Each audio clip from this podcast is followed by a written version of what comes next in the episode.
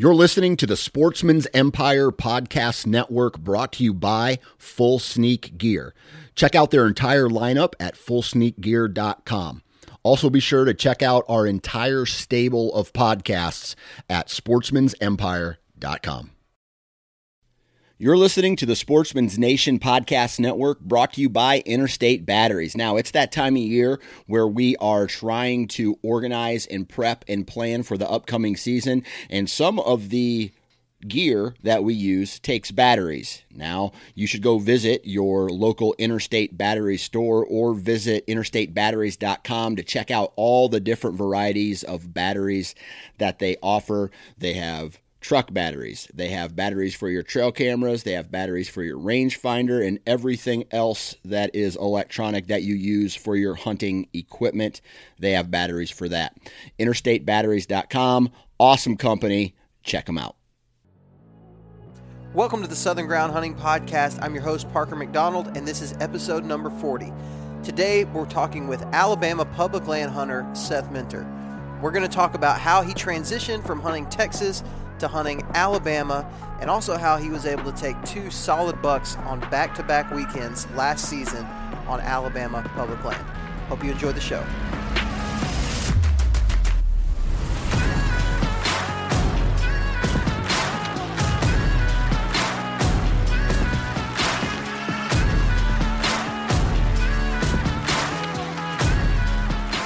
All right, guys, welcome to the Southern Ground Hunting Podcast. As I said, um, this is episode number 40, and I'm very excited about this episode. I got to tell you guys about my week, though. I um, last week we welcomed our second little little baby into the world. He's a beautiful little boy. His name is Hawk Patriot McDonald, and we are absolutely ecstatic. We're so pumped about him. I am just super happy to have a little boy now.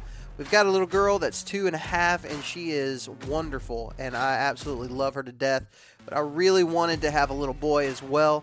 Um, I have, as, as a lot of you guys know, I had a, a, great relationship with my dad. I still do have a great relationship with my dad, and and I was really just I wanted to have that father son bond like my dad had, um, and so I'm super excited about about having having this little boy. He's awesome. But that being said, it is uh, it's hard to do a podcast when you move one week and have a baby the next week. That is a very difficult thing to do, but I'm trying as hard as I can to get this episode out there for you guys. Um, by the time that you're that you're used to listening to the Southern Ground Hunting podcast, um, but let me tell you this before we get into it. So we had an episode lined up with somebody. I'm not going to tell you who it was because I'm going to try to get it um, rescheduled for the next episode. But you, we've been in this local legends series, and um, and and I've I had a great episode lined up, but because of the baby and because of just the the bad timing, uh, we tried to schedule it a couple times, but it just did not work out. And uh, and so I my first priority was being in the hospital and and having that baby, and so. That being said, I really wanted to still have an episode this weekend, and so we are going to actually take a break from the Local Legends series, um, and, and we're talking to a guy named Seth Minter. Now Seth is from Alabama, and he he moved. I guess I think he said about 15 years ago from Texas, the same area of Texas that I'm from, and uh, and moved to Alabama. And we're going to talk a little bit about his transition from hunting leases in Texas and just the different cultural the, the cultural differences of hunting in Texas versus hunting in Alabama and how he was actually able to kill two really good deer on public land here in Alabama last season. Actually, this year, it was January of this year uh, on back to back weekends on a whim. It's a really cool story. He went into a random area, and uh, I, am not going to give it away because it was actually pretty funny the chain of events that happened that led him to this area. So make sure you listen to this. We've got a it's a great episode, and I'm not saying necessarily that Seth does not fit the bill for a local legend we just don't really talk about a lot of the stuff that we have talked about in the in the previous um, local legend series. So we're going to take a break from that. If you want to count this as local legend series, it definitely could be. Um, but I, I, I, we didn't record it with the intention of it being a part of the local legend series. So um, I still think you're going to enjoy it. It's very good. It lots of good information for you guys who are especially starting public land hunting and trying to make that transition from hunting private land and hunting public land and how they're different. Also, if you've moved from a new state, um, if you've moved to a new state, if you if you're moving from a state that's that's maybe got a little higher deer population like Texas, and maybe maybe you've been used to hunting over corn feeders and hunting out of deer blinds and things like that, and now you're transitioning into hunting more public land and hardwoods and really paying attention to um, pinch points and funnels and and hunting big woods type stuff like like we hunt out here. Um, if that's you, this is a great episode. It's got a lot of information. Before we get into it, I want to give a brief shout out to the guys at onX Maps. We talk about it a lot in this episode, especially if you are new to hunting public land. onX is one of the best tools that you could possibly use. It gives you all of the property lines um, and even has uh, the, the, the landowner named for the private land. But the thing I like about it is that you can do like an, a, a high overhead shot of of a general area of, of a state even and be able to pinpoint the shaded spots that are a different color to find your public land. Um, I, I, don't know. I think it shows up the same way on everybody's, but my national forest shows up as a darker shaded green. WMAs show up as a um, like a dotted. It's got like dots on it. It's the same green, but it has like dots on it. Um, and then there's some. Uh, it's called TVA land here in Alabama, but it actually shows up as like a light tan color on my onX map. So I'm able to find these areas by by just zooming all the way out on a big area, and I can find these little spots that have the different shades, and then zoom in and find new areas that way. So if you're new to hunting public land, onX is a tool that you need to be using. Another tool that you need to be using, and it is our next people that I want to give a huge shout out to, and that is Tethered Nation. Now, this weekend, I'm going to be at the Birmingham Deer Expo. It's the World Deer Expo, and I'm going to actually get to be at the Tethered booth the whole weekend working with those guys. Hopefully, Greg Godfrey is going to be able to be there, but uh, I know for sure Ernie Power is going to be there, and a couple other guys. Walter Lee is going to be there hanging out with us, and Adrian Wilson. If you know Adrian, uh, that dude is a crazy guy, and he is so much stinking fun. There's going to be a bunch of us there at the booth. Stop by. If you listen to this beforehand, stop by, say hi to us. Uh, let me know that you listen to the podcast. I'd love to meet you guys. But I want to give a, sh- a shout out to to those guys because what they have done for the saddle hunting industry has been nothing short of incredible. When I first started talking to Greg Godfrey, it was before um, Tethered was a thing, and actually he came on the show before Tethered was a thing. And I had decided to make the switch. I was going to buy a saddle, a used saddle from somebody. Um, and then shortly after, Greg told me that he was starting Tethered with some of his friends, some other awesome saddle hunters.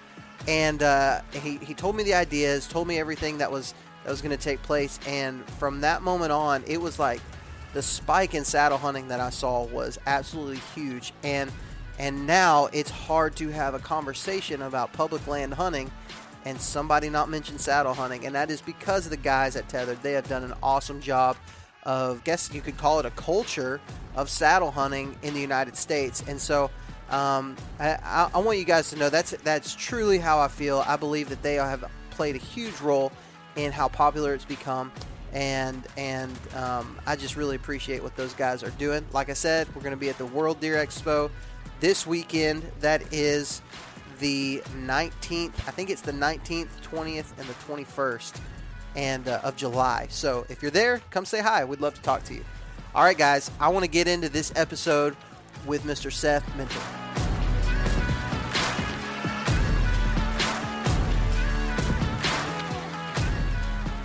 All right, guys, on the line now, we have our guest for this week, Mr. Seth Minter. Seth, how is it going? You're in Texas right now, but you're from Alabama. So how's it going in Texas right now? Uh, man, it's going great. It's uh, it's a little warm, but uh, we're having fun, man. We're on vacation and uh, swimming in the pool and just having fun with the kids and you know nieces and nephews. It's great.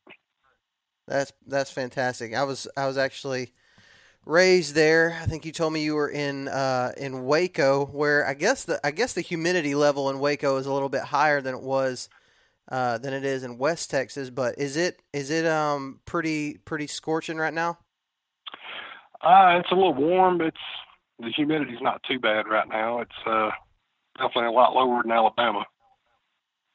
Yeah, yeah, yeah, man. Out well, right now it, has been raining all day here, but golly, when it, those those hot hot days we had last week, they about killed me, man. They were hot, and we were we were uh, bringing our new baby into the into the house and getting him settled in and stuff, and my gosh, it was it was sweaty. We were all wishing that we could be like him and just sitting around in our underwear all day.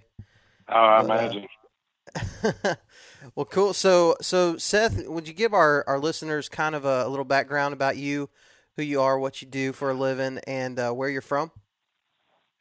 Uh, well, my name's Seth Minter, of course. Uh, I'm originally from West Texas, a little town called Big Spring. Uh, born and raised there kind of grew up in Army brat, so we moved around a little bit, been to Europe and a few other places. Uh, I was graced by the Lord Himself to have a, a grandfather that was a woodsman and you know was really into hunting and fishing and kind of grew up in that whole scene. And uh, actually, both my grandfathers were really really into it. Uh, primarily you know, most of my hunting was wing shooting and everything else out in West Texas. We got to do a little bit of a uh, deer hunting and whatnot in our younger years. We uh, had a family lease down in southeast Texas where uh, I took my first buck. Uh, that was awesome. A little, uh, little low forky, but uh. So I'm going to interrupt you there. We've uh we've never really um discussed on the podcast, we've never really talked much about Texas hunting and kind of the differences between that and hunting in Alabama.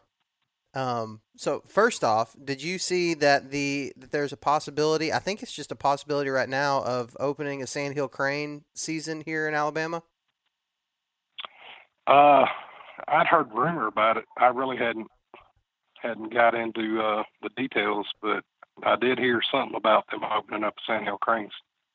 Yeah, I was I was kind of excited about it. I know I don't know if you've ever done it before, but out there in in West Texas, especially where you're from, in Big Spring, you got all those uh, cotton fields, and I, I, know the some of the maize fields out there. You just see sandhill crane by like the thousands out there if you go driving the right time of the year. They're all over the place. Did you ever experience that? Uh, yeah, actually, we did. Uh, just south of Lubbock. Uh, my grandfather on my father's side was a peanut farmer, and we used mm. to go mm. out there and lay down and cover up the tumbleweeds on the edge of the, the peanut fields and shoot a lot of sandhill crane growing up. So they, cool. you know, they they call them the ribeye of the sky, man, and they're good eating. They really are. Yeah. Oh yeah. I know a lot of guys on there. Um, on Facebook. They were talking about it on the Alabama Deer Hunter page, and they were saying, "How how would you even know what it tastes like? How would you even have any idea it's been illegal?" And it's like, man, you just go out to Texas. That's a that's a big deal out there killing those things. But um, all right, so sorry I interrupted you. I know I do want to talk a little bit more um, as we go on in the in the podcast when we talk about kind of how you got to Alabama and everything. I want to talk about kind of the differences between um, growing up hunting Texas and hunting in Alabama. But um, go ahead and go on with um, kind of your background. Uh, well, I'm a, I'm a Texas boy, born and raised. Uh, born and mostly raised between uh, Seagraves, Texas, and West uh, Big Spring, Texas, and you know both of them ain't 100 miles apart in West Texas. Uh, 100 miles in West Texas is a, is not very far either. when you got so many towns spread apart as far as they are out there. That's right. There's like you know two gas stations. You know, you got one in Seagraves and then one in Big Springs. yep. we uh we definitely uh, make sure your tank's full when you you travel in West Texas for oh, yeah. any of the listeners that are uh, wanting to come visit. But uh, now just kind of born and raised, man. Just simple life, you know. Just born and raised. Went to work you know, first job I ever had, I was a ranch hand, uh, working on Circle S Farms right there, just north of Big Spring.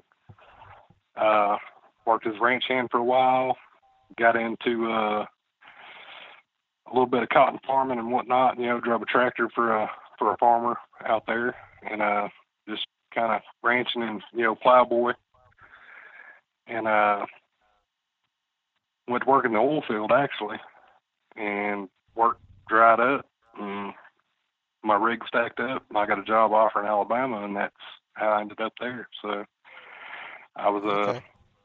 dating a uh, a girl at the time that you know was actually my mom's best friend's daughter, and uh, her parents had then moved to Alabama, and her stepdad offered me a job when my rig stacked up. I needed money and had a truck payment, and we uh we packed up and moved to Alabama. I've been there ever since. It's kind of a sad story. She had a cystic uh, fibrosis and ended up having a, a double lung transplant and passed away three years afterwards due to rejection oh, no. complications. And uh, was kind of gearing towards moving back out, you know, towards Texas. I was thinking more East mm-hmm. Texas, Hill Country, and uh, found a another job there in Alabama that paid a little better, and you know, just was like, well, I'm gonna give this a try. And I met my current wife, and she's an absolute sweetheart. If uh, she's gonna listen to this, she's you know the jewel. but uh, hey man, listen, I've been doing I've been doing podcasts for a little bit now. And My wife still doesn't listen to them, so. Yeah, well, my wife actually likes to uh, hunt and fish as well. So actually, Perfect. my that's awesome. My hunting buddy is actually my father-in-law. So me and my father-in-law are like we have more of a uh, a buddy buddy hunting buddy relationship than we do like father-in-law son-in-law. So you know, me and him hunt together, we fish together. It's it's awesome. We we go camping at the river. He he's with us. So I'm I'm blessed to have uh I'm blessed to have in-laws that you know I adore just as much as they adore me. It's it's been a true blessing in in my life. So we're uh we're just enjoying it, man. Counting down, you know, the days till deer season. So, dude, me too. Me too. I'm. I've been uh, the last. I don't know. I I kind of had a little bit of a paternity leave from work, so the last few days I've been like going crazy about my saddle gear. I got some new climbing sticks, the the new Hawk Heliums. I don't know if you've seen those, but no, I haven't, man. But I'm like chomping at the bit. I want to. I really want to learn more about saddle hunting and everything because, like, it just sounds like that'd be right up my alley. Cause... It is. It if you if you hunt public land, saddle hunting is is right up your alley. Like, there's just really no um no question about it. Just it is so much fun. I enjoy, of course, I enjoy tinkering with stuff, and I like the kind of a lot of the DIY aspects of things in saddle hunting. But my goodness, dude, it is so effective, and um, and you were you were telling me earlier about using a climber, and I was just thinking, man, somebody needs to get this guy a saddle because it'll change your life. Um, yeah, and I, you know, I've been known to, uh, you know, just scale up some trees here and there, you know, just yeah. depending on the situation, you know, and, and the type of trees, of course. But it's uh, you know, kind of adapt and overcome, man. We're just like I said, I'm a opportunist when it comes to hunting. I go into a new area, I kind of do some on the ground scouting, run and gun. I see some good sign, and I just kind of take advantage of the surroundings. So let's talk about that for a second. So that's a that's a a tactic that I um, that I'm a fan of. I you, you mentioned in season scouting.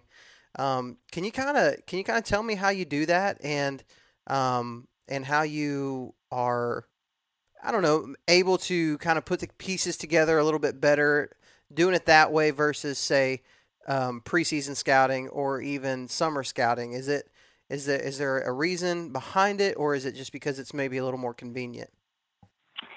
I'm going to say it's more convenience than anything. Uh, like I said, I had I had three small children, so I don't get a whole lot of time. Uh, my job's pretty demanding. I work out of country a lot, and I'm pretty well just tied up at work all the time. And so Yeah. when I'm at home, I'm at home. You know, I'm spending time with my wife and my children, and you know, trying to teach my boys, you know, woodmanship and you know, hunting skills, and you know, we're going camping and fishing and you know, doing the family thing. So I don't have a whole lot of time to actually get out and do any preseason scouting or anything else. So I find an area on a map or, you know, learn about a new area in the woods and I just schedule a hunt and plan it and I go out there and just hope for the best. We get out there and look around. Like I said, I hunt a lot with my father in law also.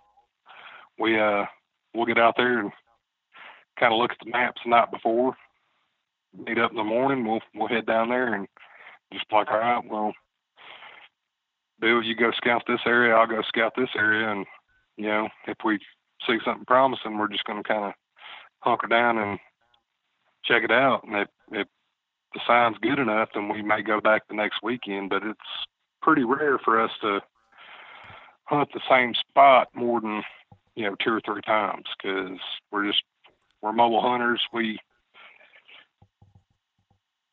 until recently we didn't you know have no private land to hunt uh when me and my wife first got married we actually hunted down in perry county alabama on my wife's aunt's farm and you know we were able to you know harvest a few deer down there just for meat but you know nothing nothing for the record books and uh you know my father-in-law back in 93 won the big buck contest from i can't even think of the hardware store's name. They were doing a a buck contest, and he shot a big 13 point, actually right there, kind of Bessemer, Virginia lines, or Mhm. Virginia Mines line, uh, where old Hercules powder plant used to be, back when that was public access. And uh, he actually, you know, won a rifle with with that deer. And Wow. uh, he was telling me, he's like, man, he said, yeah, I primarily hunted public land. He said, I know some good places. So when my wife's aunt sold her place, you know, me and my father-in-law just kind of were thrown back into public land. And, you know, you're from Texas, you know, there's not a, a whole bunch of public land in Texas. So Yeah. we, uh, I didn't know nothing about it. And it was like almost culture shock like hunting in Alabama versus West Texas because you know as long as I've been hunting, we've been able to hunt over watering holes and shoot them off feeders and and whatnot. You know, so it's been more like you just go out there and watch that feeder, and when one comes by, shoot it. Isn't it crazy? Like, it's crazy how different. I mean, that's West Texas to Cullman. I think is like, like I know from Midland, Texas to Cullman, it's like a thousand miles almost exactly. And it's crazy how that that amount of distance, a, a thousand miles, deer hunting can be so different. Like it's just, it's not even the same sport in a lot of ways. Um, they're still the same animal, and you can hunt them a lot the same way, but just the way that the culture is around hunting is so different. And um, like I know, uh, you know, in, in Texas, especially out west Texas in the hill country of Texas, high fence hunting is kind of a, a way of life for a lot of people. It's not all you know um, canned hunts. It's big pieces of land that have that have um, a lot of animals on them, but they're able to manage their herd well. Um, whereas out here in Alabama, a lot of the high fence operations they are smaller pieces of land, and they would be considered kind of a, a canned hunt of sorts. Um, but it's just so different in Texas, and then even things like hunting over corn, which is legal now in Alabama, and I think as um, new generations of hunter of hunters start to get older, and I think you get a bit, maybe about a decade, maybe two decades down the road, and it's going to be just become a part of it unless they outlaw it again. I don't, you know, I don't, I don't think they will. But if if they if they don't, you're going to see a lot of those the culture kind of start to mesh together. But right now, when I was, I mean, I guess when I first moved to Alabama, maybe nine years ago, um, it was I, I was like you, man. It was just a culture shock. I couldn't believe how different it was, and um, like I said, they're the same animal, and you, you just got to figure out how to hunt them in in different areas. I know, you know, I don't know if uh, when I when I was in Georgia, when I lived in Georgia, you could hunt over a corn feeder out there, and a lot of times the deer just didn't even care about the corn. Like it was kind of a, eh, it's there, but they're they're not coming to it. Maybe the does will come to it, the bucks will hit it at night. But out in West Right. Texas, out in West Texas, you know, like if you're sitting in a shooting house during the rut in West Texas over a feeder, it doesn't matter. Yeah, You're gonna see you're gonna see bucks. If there's bucks in the area, you're gonna see them because that's kind of like a main food source. Oh yeah, absolutely, absolutely. You can set your watch to it. You know, Yeah. I mean they they just they they pattern so easy because I guess just the arid environment and the the lack of you know natural browse for them that you Yeah. know they they just they automatically they're going to they're going to come into to the feeders just like you know a lab rat to a pellet feeder. You know, I mean they're just Mhm. they're there. And uh, you know, had a lot of success doing that, but to me it was just I actually got out of hunting because of that. You know, there just wasn't the the thrill. So I like I pretty well just quit deer hunting there for I don't know six or seven years, and actually geared my you know skills in hunting towards hunting wild hog And uh, South Texas and kind of Southeast Texas. Uh, even though I was living in you know Central West Texas, I would put you know six eight hundred miles on my truck a week just Huh. running trap lines and running my hog dogs. And That's just it was, you know, from time I got my license when I was sixteen, you know, I saved some money up, done some horse trading, literally actually traded a horse for uh for two Argentinian Dogo uh catch dogs and uh buddy of mine fell on some uh, some rough times and sold me his uh his mountain cur catch dog for uh, little or nothing, you know. And That is cool. I had a setup, man. So we we started uh me and all my buddies, you know, we just kind of cut out. So when the weekend come around, you know, we were out of school, we were off work, we'd we'd climb up the truck and we'd uh cut a trail, man. We'd come down to southeast Texas and uh we had a actually my my grandfather and two of my uncles had a lease down there, so we'd just ease down there and go out on the hunting lease, and we'd cut them dogs loose. And for you know the Alabama guys, you know, hog hunting with dogs in West Texas a lot like coon hunting in Alabama. So we just cut our dogs loose, and when uh, they'd start baying, we'd we'd cut a trail to them, and you know we don't use typically guns around your dogs, especially at night. You know, we just have large uh, blades that we Yeah. uh, extinguish the animals with. So, trying to be politically correct there. I Yeah, know this is a hunting Well- podcast, but you know, in today's age, you Sure. can't be too careful. sure. That's that's actually something I've never gotten to do. I've killed a lot of hogs in my life, but I've never got to um, do it uh, with dogs. And then I, you know, I would love to use a blade. I think it would be, I think it'd be really fun. Um, you know, and there is some political correctness, I guess, maybe that's that's in that. I'm sure there's a lot of people who are not for that style of hunting, but at the end of the day, dude, this is a hunting podcast, and um, eh, we're talking about killing animals, and as long as it's ethical, which a big blade like that is definitely ethical, man, that's more power to you. I think we should. I think more people need to be talking about that kind of stuff.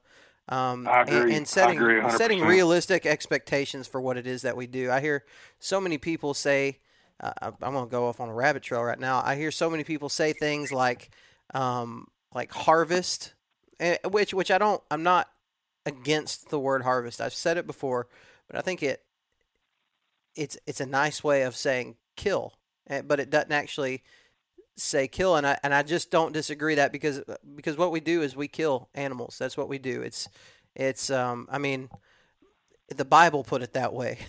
Go out and get some game, kill some game. That's that's what the Bible said. Like there is so much purity this and this might be going a little bit too deep, but in my opinion, there is so much purity in death for our consumption. Like that is how we are designed. Is how we're designed. Like there's no argument there. And if somebody were to try to argue with me on that, um, man, I mean, they they there is no argument for that because that's what we do. So, anyways, I'm sorry, I kind of got um, off on a on a rabbit trail there, but I understand, man. I'm with you 100% on that too. Uh, there's no no better satisfaction than when you know that you're you're putting meat on the table for your family. You know that that's nutrients mm-hmm. for your your wife and and your children. You know, it's it's a way of life in our house, and you know yes. whether it's you know wild hog or venison, in my household it's a staple. We we try to go to Costco or Walmart or anywhere else like that as little as possible, especially when it comes to buying meat. So we're uh we're definitely a uh, a wild game household, and that's good. You know, the Lord's blessed us enough. You know, since I've got, got married and had children, that you know I can not only go to work and support my family, but you know I can go into the woods and you know actually a funny thing is is you know I look at my wife. I said, hey, you know me and uh me and your dad are talking about going grocery shopping this weekend, and that's code for we're going hunting because my boys, you know, they want to get out there with you know me and Papa so bad, you know, or Papa, and uh, it's uh, you know, I can't really say hunting around too much, or you know, they're they're wanting to be right up there, especially my youngest one. Uh, my oldest boy is going to be nine and uh December. Actually, his birthday's December nineteenth. So he's uh he's chomping the bit. He's time. been he's he's been hunting uh he's been hunting with me and uh his grandfather for well, I think the first time I carried him he was four years old, so hadn't been able to make it happen yet, but you know how it is hunting with small children, yeah. you know, they they can't be quiet or sit still. So and we we do kind of do an extremist kind of get out there and try to get right up next to the deer in their bedroom and yeah. try to get it done. So yes. So that's a good segue because i want to talk about that. I want to talk about alabama public land deer hunting. Um so so you're from west texas. You moved to alabama. You have a place a private place to hunt and you were kind of forced into hunting public land. Dude, that sounds almost almost verbatim what happened to me. Um, like that is that's almost the exact same story. But um, your first year, let's talk about your first real exposure into p- hunting public land in Alabama. What was that like for you? How uh, were there were there things that happened that just kind of made you stick with it? Um, were there reasons that you maybe wanted to quit it? Um, how how did that all work? Uh I would say there was a lot of disappointments, but definitely not made me want to quit it. Just made me want to work harder. You know, try to figure it out. I'm uh, I'm a mechanic or a service technician by by trade. So I've worked on vehicles and you know large mobile mining equipment and oil field equipment and everything. You know since I was an adult and come into the industry. but uh, not to bore anybody with the details, but you know, I'm I'm a man that wants to be on my tools, and if I can't figure something out, it's going to drive me crazy. I will lose sleep over it. I'll stay up like I'm a go getter. Um, I'm a very motivated person when it comes to figuring out a problem. And yeah, not being able to get on deer is a problem. So we uh we got a uh, a saying in my household. You know, if you got time to lean, you got time to clean. So you know, if I got any downtime, I'm trying to figure out what I'm doing wrong or anything else. So the first two years that I really started deer hunting public land in Alabama was was tough, and we, you know, had to suffer through that, but I was able to kill a, a doe my second year. That first season, I was just trying to figure it out. I was like, man, you know, it almost felt claustrophobic because I'm used to hunting, you know, field edges and little patches of scrub brush here and there out in West Texas, and then yeah, I get to Alabama, and I mean, it's like you know these trees are you know like skyscrapers. Like I I didn't know. I was I was just thrown into an environment that I didn't understand. I was like, well, got to really you know reading a bunch of magazines and everything else, and you know I'm I'm gonna you know if it's okay, I'm gonna throw a shout out to uh, Alabama Outdoors News. It's a good magazine a lot of useful yeah. information in that magazine. And been a fan of it since I moved to Alabama because the first three or four years I moved to Alabama, I didn't hunt because I was concentrated on work and trying to, you know, build up a household, you know, trying to buy a house instead of rent one and whatnot. But, uh, we, uh,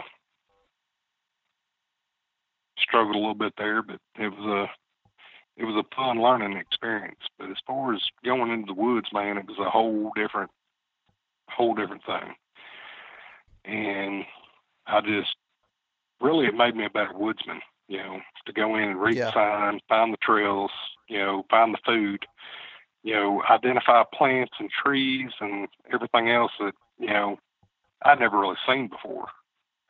Mm-hmm. And just kind of try to get into the to the natural habitat of the deer in that area, and it, you know, just perseverance paid off. I was, you know, running random searches on Google and you know watching YouTube videos of, you know, people saying, you know, well, this is where you need to set your trail cameras and whatnot. And I was like, well, I'm broke. I can't afford trail cameras, but all right, well, if that's the place I need to go look, I'm gonna go try to find a place like that in the woods. And it, yeah. it it really was a learning curve for me. And uh, like I said, you know, you're from West Texas. You understand how spoiled some of us can be out in uh in Texas. It's like, you know, hey, you know, here's you a, a shooting house or you know, a cowboy condo elevated up here and there's a feeder down there and there's a water hole. One walks yeah. by, shoot it. Yeah, and it uh, that that's the way I, don't I was mean raised. To, like, discount Texas on that. It's just that's the way you know the culture is out here. And right. And and the fact of the matter is is out there um, no, you know, I think human nature doesn't necessarily want to do things the hard way. I think things like your your experience of, you know, you had to um, kind of kind of figure out the the differences in the in the terrain and in the the plants, and then you were also kind of forced into public land by losing a private spot. Um, that, that's the same thing for me. I, I would have never probably done public land had I not been forced into it. I know some people are kind of raised into it. That's just the way their family hunts, and there's that advantage. But a lot of guys have, you know, their their situation in their life kind of leads them to certain ways of doing things. And out in Texas, um, while it, it is a different style of hunting. They definitely pay for it, and they don't have a lot of public land. So, so there are definitely advantages to living in a state like Alabama, where you have a lot of public land, versus Texas, where you know the average guy out there. I remember in high school, um, and, and like I told you, I went to a small country high school, and people didn't hunt the way that the way that I did. They didn't love it. My friends didn't love to hunt the way that I did because a lot of them just didn't have the means to do it. And my dad, he sacrificed a lot for us to be able to be on a lease and paid a lot of money for us to be able to be on a lease. And so, and, and it wasn't cheap. Eh, you know, you're not talking about a couple hundred, five hundred dollars. You're talking about more like thousands of dollars. And, oh, yeah. and so you're, you're definitely paying for the style of hunt that you, that you're doing out there. And, and I tell a lot of people that Texas is just kind of a, deer hunting is a rich man's sport out there. You know, if you don't have some family money or or family land, then you know it's going to be hard for you to find a place to hunt. Whereas out here, you do have public land, and so you know guys like me and you, Seth, it, it's just it's just different. We were raised a different way, and and one way is not better than the other. You know, they're yeah, just no, they're for, just different. For sure, for sure. Because in West Texas, I mean, you can go up and talk to a farmer or a rancher and just like, you know, can me and my son or grandson go, you know, bird hunt over your your hayfield or your cornfield or your maize field or whatever, and they're like, yeah, man, not a problem, go ahead.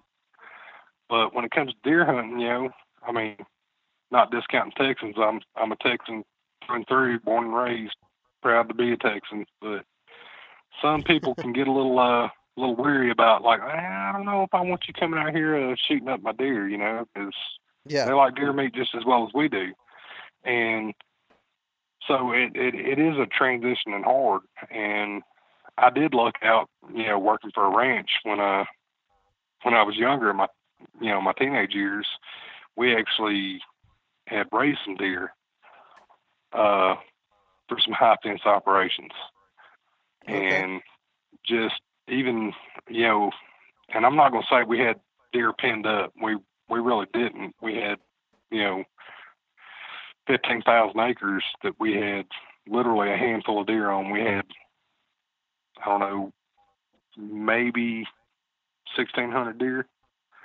But, Wow. you know, we'd bring, we'd bring those in, we'd turn them loose, and then, of course, they were chipped and, and tagged. So, and we'd go out and collect them up, you know, with radio collars, and we'd, we'd run them with, uh, with dogs to get them out in the open and actually rope them like you would steers after they were bred and turn them off to sale. But you know, I'm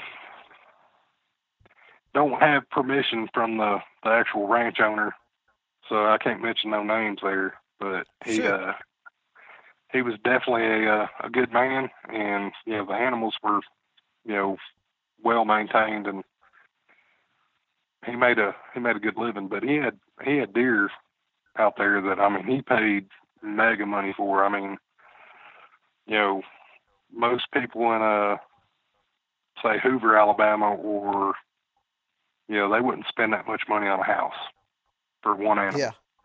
Right. And you know, I mean, world class trophy deer. And uh he had these stud bucks and you know, they were all cut loose and, you know, hundreds and thousands of acres just just to live. And that was my job was to maintain fences and go out and kind of keep an eye on the herd. That's cool. And uh very rewarding and uh I I learned a lot about, you know, the way deer act in that that environment. But like I said, I went to Alabama and it was a whole different game. Like Yeah. the deer don't act the same. They don't, you know, pattern. They're just truly wild creatures, man. And it's just, in my, it just blew my mind. So Yeah. it, it was definitely a learning curve there. So it took me, I'm gonna say, to really get honed in and trying to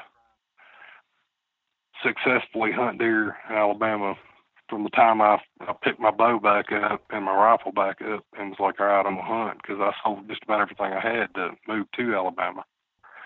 Yeah. Once I got back in it, it was, you know, it was tough, man. The first two years were unproductive for most people's standards, but we, uh, but, you know, the third year and the fourth year had good success. I was able to take several does and took you know several young bucks. You know, not the the proudest moment in my life, but you know, just trying to put meat in the freezer. Sure. And now we're uh we're back to, to running a gun like I was in my youth, where I don't mind letting a little you know four point buck walk by, or you know two year old or a three year old. And after this this past season, man, I've I've kind of set the bar for myself. So you know, I'm I'm really looking forward to this coming up season just to see what I can't make happen because Yeah. uh, I have some time, you know, with work and being out of country and working and whatnot in the in the evenings after I talk to my wife and my kids. Man, I I'm studying maps. I'm uh listening to podcasts and case anybody hadn't heard about it, you know, the Southern Ground Hunting Podcast is a really good one to listen to. So I enjoy well, it. I appreciate it. I appreciate it, man. Um, so so so you talk about talk about maps and and really getting deeply involved in in kind of this this lifestyle because that's what it is. You know, there's a lot of I know a lot of deer hunters. Um, you know that that that I know a lot of people. Let's say this: I know a lot of people who hunt.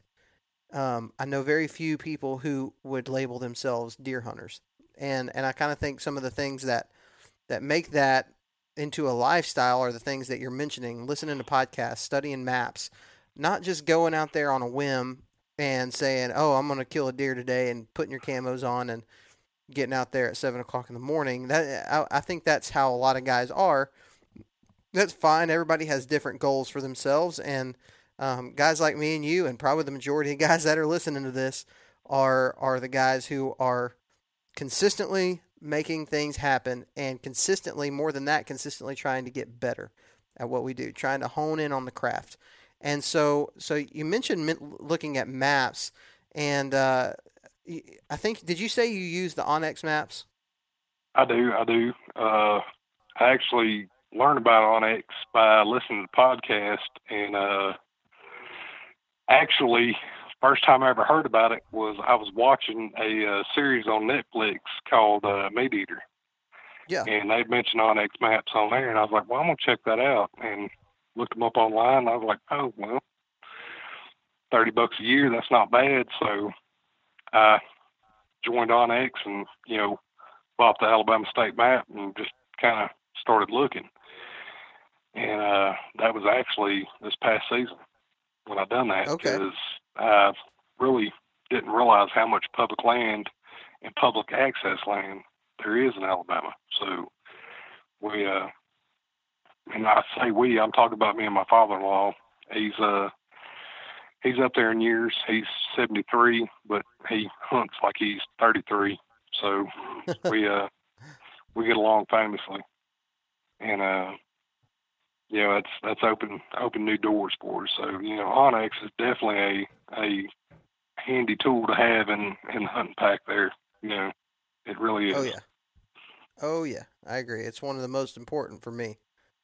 Um, I've been using it now for several years, and I didn't realize how much I was missing out on for the majority of my life. and well, um, me too. I'm kind of disappointed that you know you didn't reach out and contact me sooner and let me know about that because it's yeah. helped me out a lot. yeah, it man, I and I do it like I think I said in the last episode of of the the podcast. I, I was like, most people get up in the morning and they're looking at Facebook. Like my mind just kind of thinks in topo lines. You know, like when I close my eyes, sometimes it feels like I'm just uh, all I'm seeing is topo lines because I'm thinking about, okay, where am I going? I'm gonna go, I'm gonna be in Kentucky in like 50 days from right now. Where am I going to be on that first sit? Where am I going to be really trying to pay attention to? Like that's just what I do, you know. And and and I think you know that's for a lot of guys. Deer hunting is a sport of, of luck, you know, and, and for most of us, there is a there's definitely an aspect of luck, but you can increase your odds just by being, for lack of better words, immersed in into that and really learning and studying things that that maps. There's other there's other good mapping software out there, but um, you know I use I use onX Maps because um, first off they support this show and and I appreciate that. And second off, because I think it's the absolute best. It is so user friendly, and it has changed the way that that I hunt for sure. Oh, so absolutely, me too. So me you too. So you started using maps. You started using onX Maps. What were what were some of the things that stuck out to you um, that you really were able to learn from learning how to use a mapping software like onX? Uh, man, you know, you grew up in West Texas, you know, it's pretty flat out there. And yeah. I was just trying to correlate what I was seeing in person because I would set up, you know, whether it be up in a tree or on the ground in a shooting house, whatever, you know, private, public, just trying to, you know, wrap my mind around the different style of hunting. And I just kind of really I was just paying attention to the deer and the deer movement. You know, like how are they moving? Where are they moving? When are they moving? You know, what's the temperature? What's the you know humidity, the dew point, the moon phase? You know, I, I mean, I was looking everywhere for some answers. Yeah. And I realized that you know deer are either going to move you know two thirds the way up a ridge line or two thirds to the bottom of it.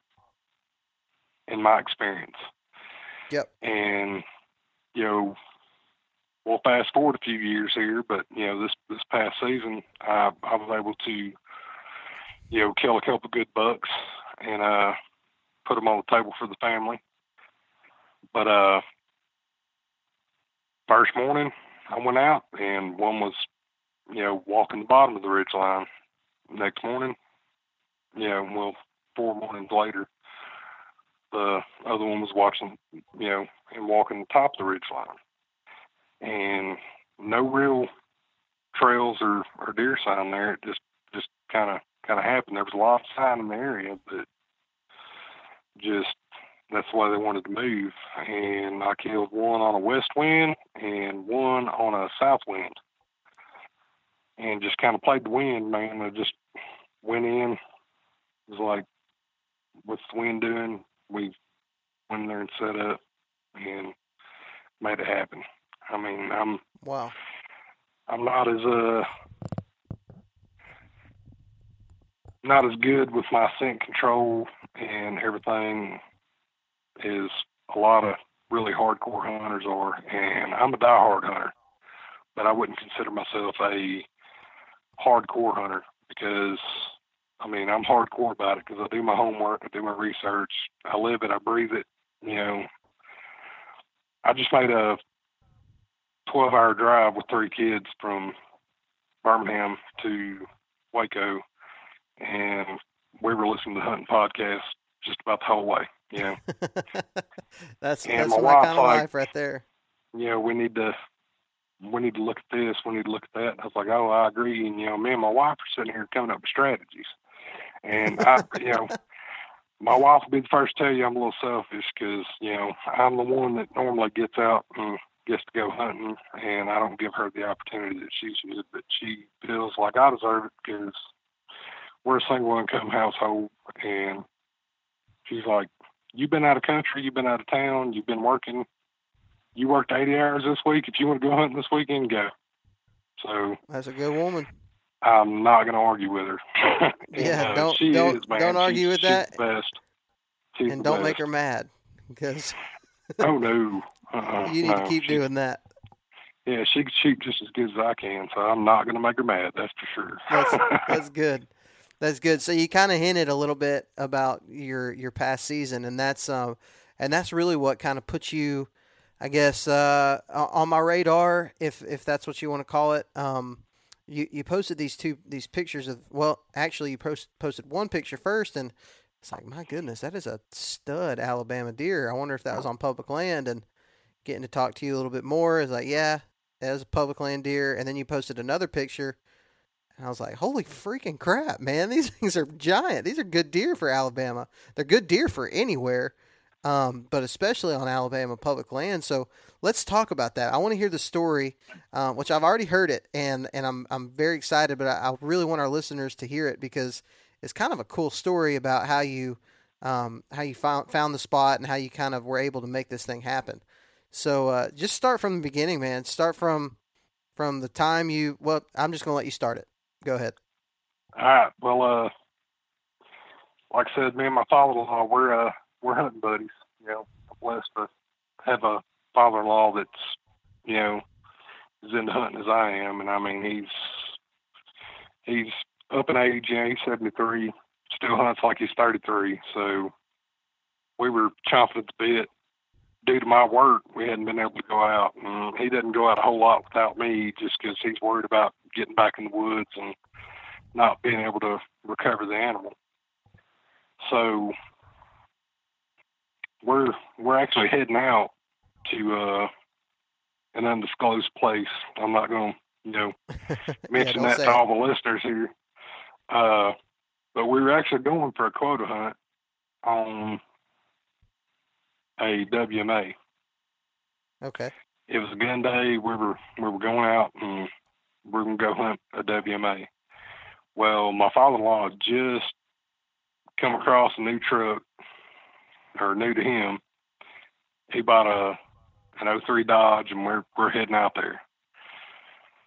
So we lost a water pump on the way, and truck starts overheating. You know, and we're just like, oh man, you know, we really want to hunt because we hadn't been able to hunt in three weeks just due to my work schedule. And uh, we actually pull off the side of the road and are taking water bottles and like pouring in the radiator. And it had just rained, you know, a day or two before, and there's some standing water in the bar ditch on the side of the road. So we're we're pouring water in the radiator just trying to make it so we can go hunt. And we're like, well, we'll we'll worry about getting picked up later. You know, we just need to make it out here. And uh, it wasn't happening. It just wasn't happening that day. Uh, as fast as we could pour the water in the radiator, it was running out. And I'm I'm looking at Bill and I'm like, man, you know, this this water pump is literally come apart. So we'd crank it up, it it'd suck the water in. I could sit there and watch the pulley, you know, behind the the fan blade just wobble. And I'm like, we we've lost the bearing in the water pump. Like it's it's toast. Just shut it down before we burn the truck up. So luckily, then you know, walk back up to a road and uh stand there just kind of trying to get cell service, you know, because we had no cell service. And I walk about 200 yards down the road, and here comes an older gentleman pulling out, and uh, stopped and asked me, he's like, "Hey, son, you need any help?" I was like, "Uh, sir, which way are you heading?" He said, "I'm heading into Brent." I said, "Okay." I said, "If you don't mind, could you give me a, a ride of the four-way in Brent so I can get a hold of my wife and have her come pick me up?" I said, "We just broke down out here. We were going hunting this morning and didn't quite make it." He's like, "Well, I'm going into Brent right now, and uh, yeah, I'll give you a ride because I'm going to meet some of my friends to go hunt." And this is like three o'clock in the morning, so just grace of God, you know, a nice older gentleman picked me up, and we went. So I holler back down uh, the little uh, logging road we had pulled off the side of the road, you know, just because the truck was overheating. I hollered back at my father-in-law. I said, "Hey, man." I'm going into Brent. I'll be back in an hour or two to pick you up.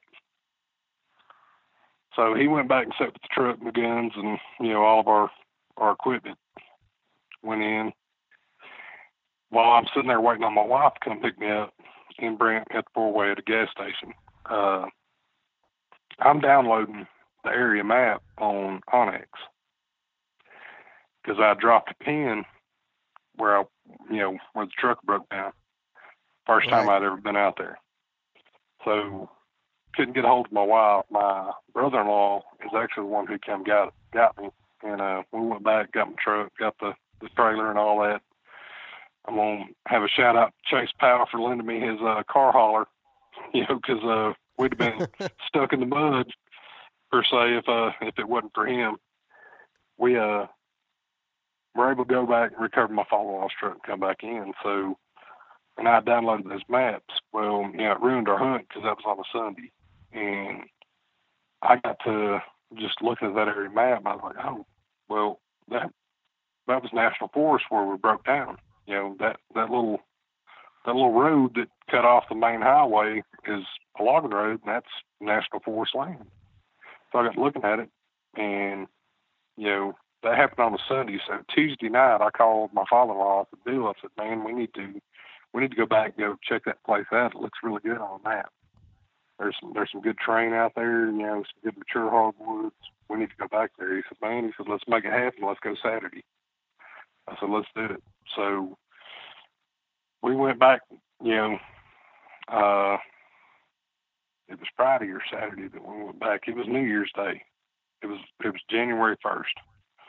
So we go back down there, pull down the same road that he broke out. He broke down that, and we walk in the woods, and it really didn't look like what I thought it was going to look like on the maps. So we're walking, there's a lot of you know younger pines and whatnot. And Bill told me, he said, "Look, man, I'm gonna I'm gonna cut off the road right here. I'm gonna walk down here. There's a little hardwood bottom." I said, "All right, well." I'm gonna keep walking because I just want to see where it is. So that's where my kind of run and gun strategy of in season spur of the moment scouting went. So I kept walking. I jumped two deer on the way, and you know, I heard a doe blow, and I just dropped hit the ground. I hit my knees just like I wasn't even walking. Waited a few minutes, heard that doe going down deeper in that holler, and I said, all right, well, I'm going to pull my map out, looked at onX, I was like, all right, well, that, that little holler is a drain that goes down into a creek bottom. And what I thought was creek bottom anyway. Walked down there and it's more of a, a swampy, you know, hardwood drain creek bottom. Mm-hmm. And got down there and uh I was like, man, this is this is a good looking area right here. I had no no nothing with me. Uh actually at a deer expo here several years back I bought a little hammock seat that you can just strap around a tree. It has a little post and you sit down at the base of the tree. So I Yep, found a little prime tree down there. I sat. Yeah, wasn't seeing no action.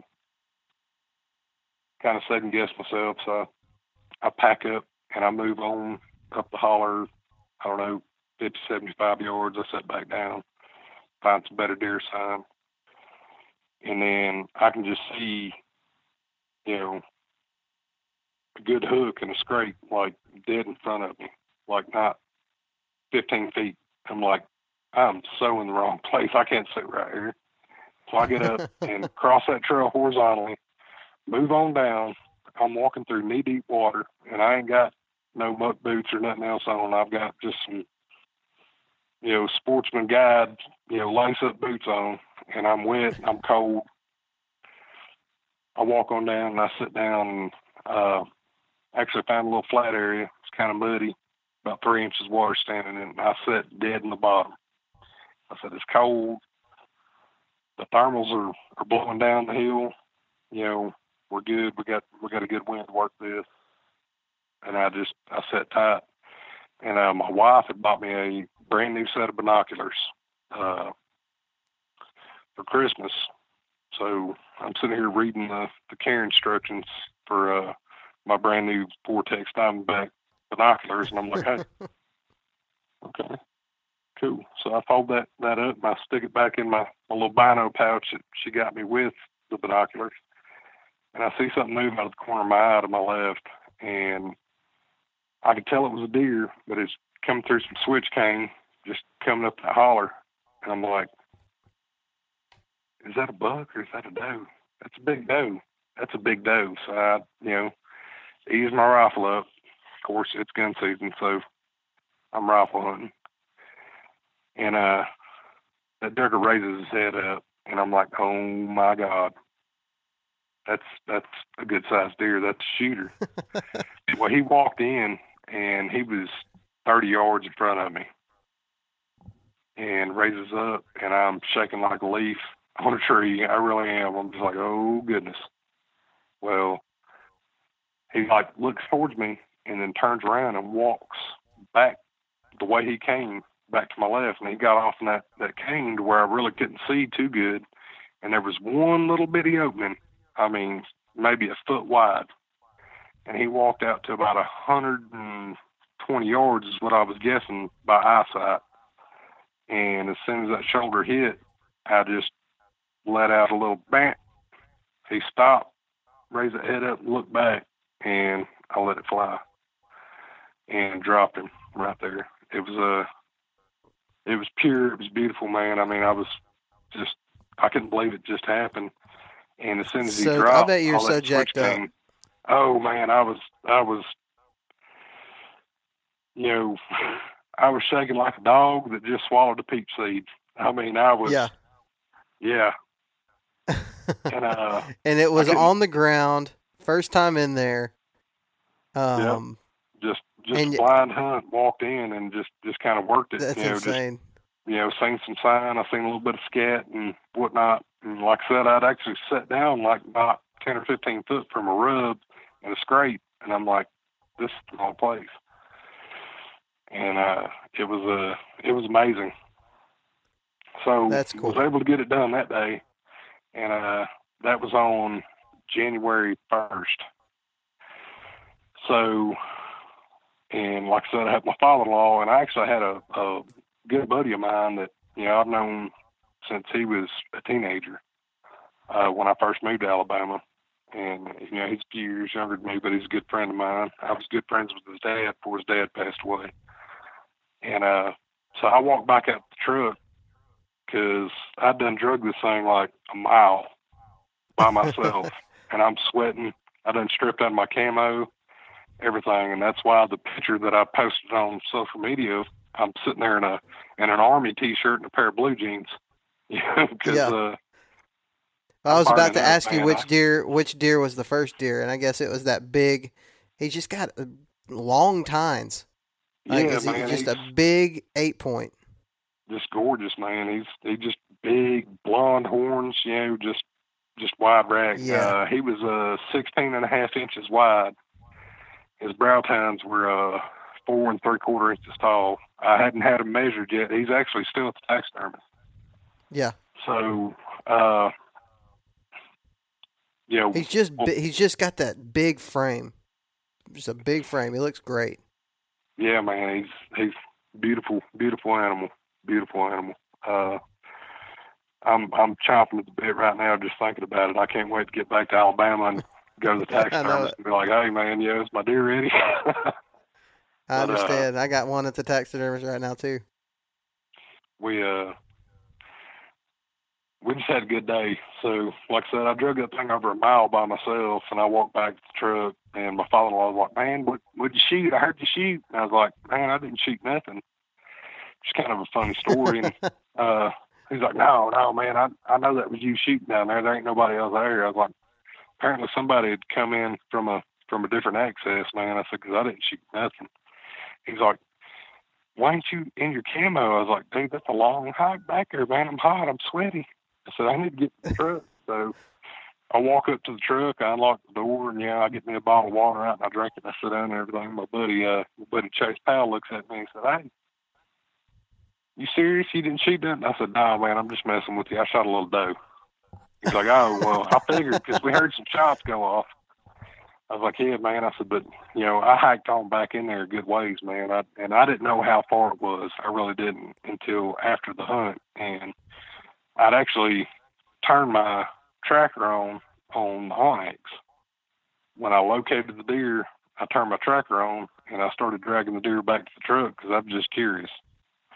Well, uh, so I, I drug the deer as far as I physically could, man. I just I couldn't go no more. I was like, I've got to lose this gun. I've got to lose these clothes. I've got to lose everything, every little bit of weight I could. That deer was 225 pounds, is what he weighed on a cotton scale in my driveway. so I was dying. Yeah. well, uh, so anyway, you know, we, I walk out, I get a drink of water, shed my clothes, you know, drop all my equipment off the truck, and the three of us are walking back in. They're like, "Oh man, yeah," and then my father-in-law's, you know, he's he's hazing me a little bit, and he's like, "Yeah, yeah, he, he probably uh." Probably just a little bitty old doe, you know. That thing probably ain't no bigger than a coyote. I was like, yeah, yeah, well, she's a little bigger than a coyote, you know. We get to walking up the trail, and is laying in a forestry road, you know. And Yeah. all my father-in-law sees is tines sticking up, and he's like, "Oh!" And my buddy didn't see the tines sticking up, so my buddy's like, "Oh man, that's a big doe." So he just runs on up there, and he he grabs that rack, picks it up, he he just kind of drops the you know the deer's head, looks back at me, and he you know he called me an a hole. Was like, "Man, why why you gonna mess with me like that?" I was like, "Well, you know, if it was just too easy. If I'd have told you, you know, I, I had a blood trail and I'd shot an armadillo, you would have believed me. So, and then we tracked That's a awesome, big man. So it was uh, it was a lot of fun, man. So actually, you know, I drug that thing out uh, a little over a mile by myself, And then luckily I had help for the the rest of the the mile and a quarter to get it out because I had walked way back in there further than what I Yeah. knew I'd walked, and didn't realize it until I checked my onX afterwards, and I was like, man, you know, that deer was over two miles back in the woods. I mean, we killed deer, you know, just just barely legally off of a main road, and then you know just a bunch of does and whatnot over the years. But I just I couldn't believe it, you know. And I just walked that road, and it was an easy walk. It was a forestry road. I walked back in there, reached the end of the road, went through a little pine thicket, and just dropped down off into a holler. Huh. And it was it was you know like fake, man. That deer was just waiting on me. That's the way I felt, and it was on cloud nine. So, So- my father-in-law was a little uh he was a little uh you know he he was he was happy and proud and everything. So man, we got to go back down there, man. He said because you know if the deer sign and everything's as good as what you're saying, there's got to be another one in there. I said, yeah, I'm sure there is. We went back the next weekend. So, and that's when I was able to uh to bag the second one. How did he feel about that? How was your father-in-law feeling? Did he feel like you were maybe garholing him a little bit? Um, uh, how how did that conversation work out? Uh, well, not really, man, 'cause uh, we walked in there. I said, "All right." I said, "Look," I said, "Well, I dropped off.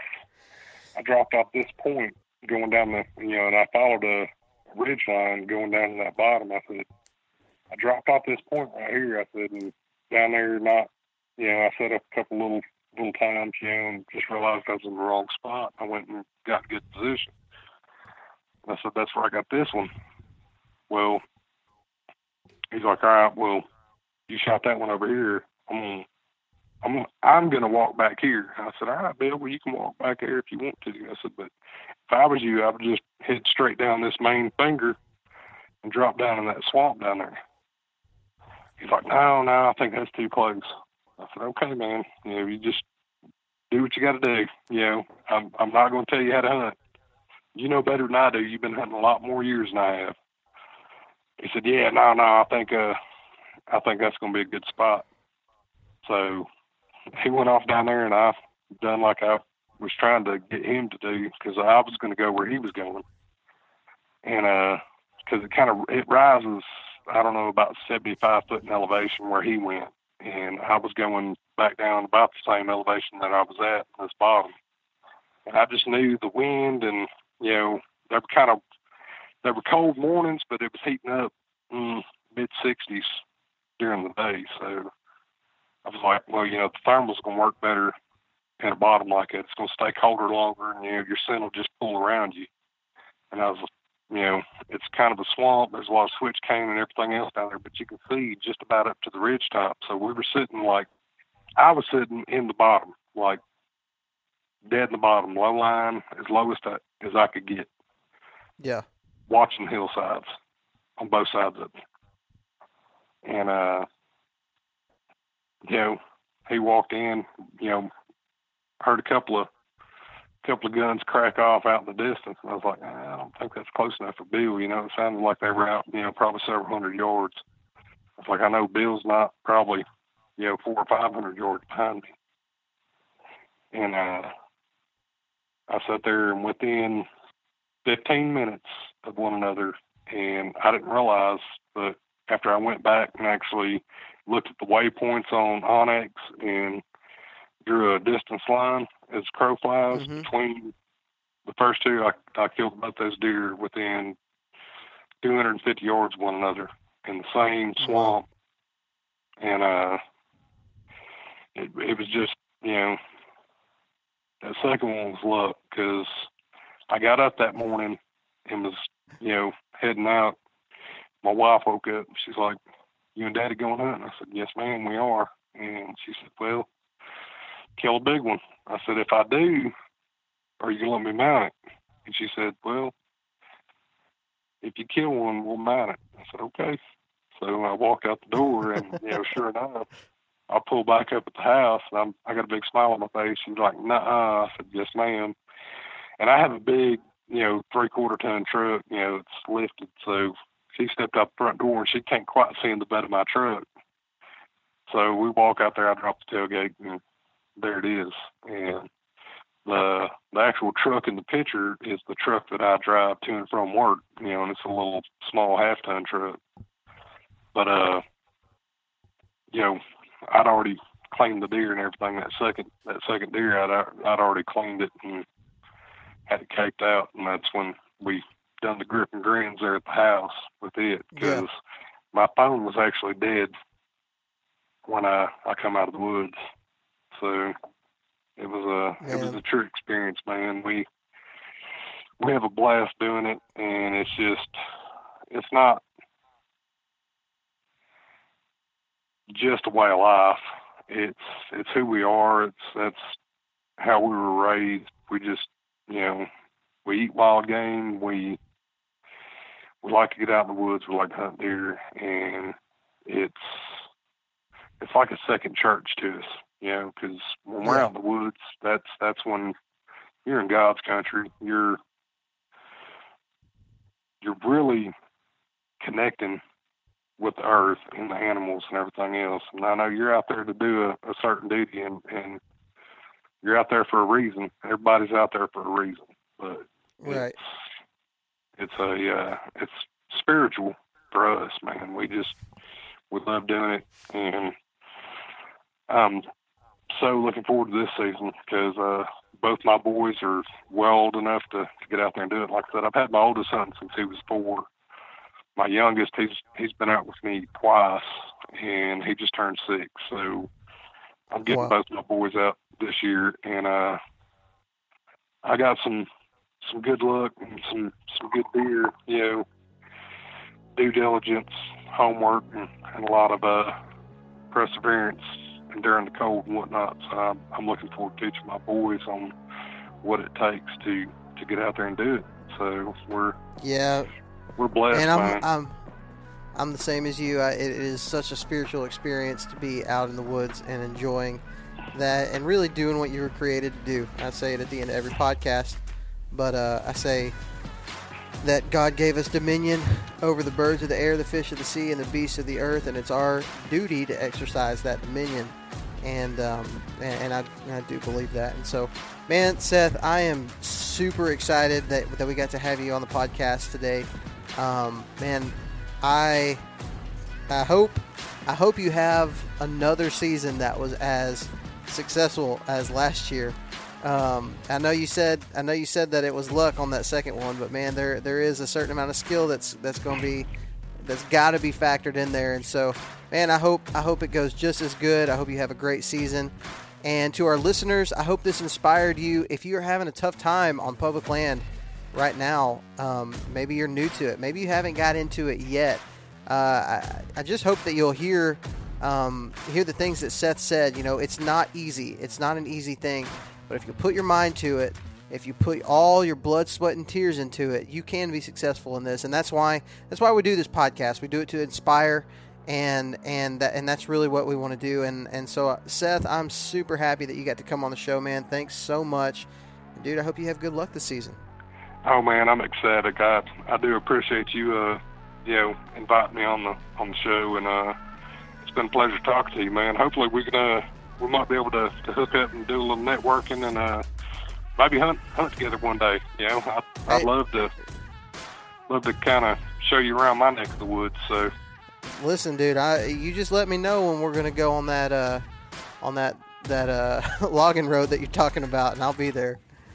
Yeah, man. Well, uh, you know, I might be able to carry you down to the butt factory. That's my father-in-law named it. So we uh, we might be able to we might be able to slip down there. But uh, yeah, man. man. no, no, for sure. If, if you want to get together this season, man, we can, we can darn sure do it. We really could.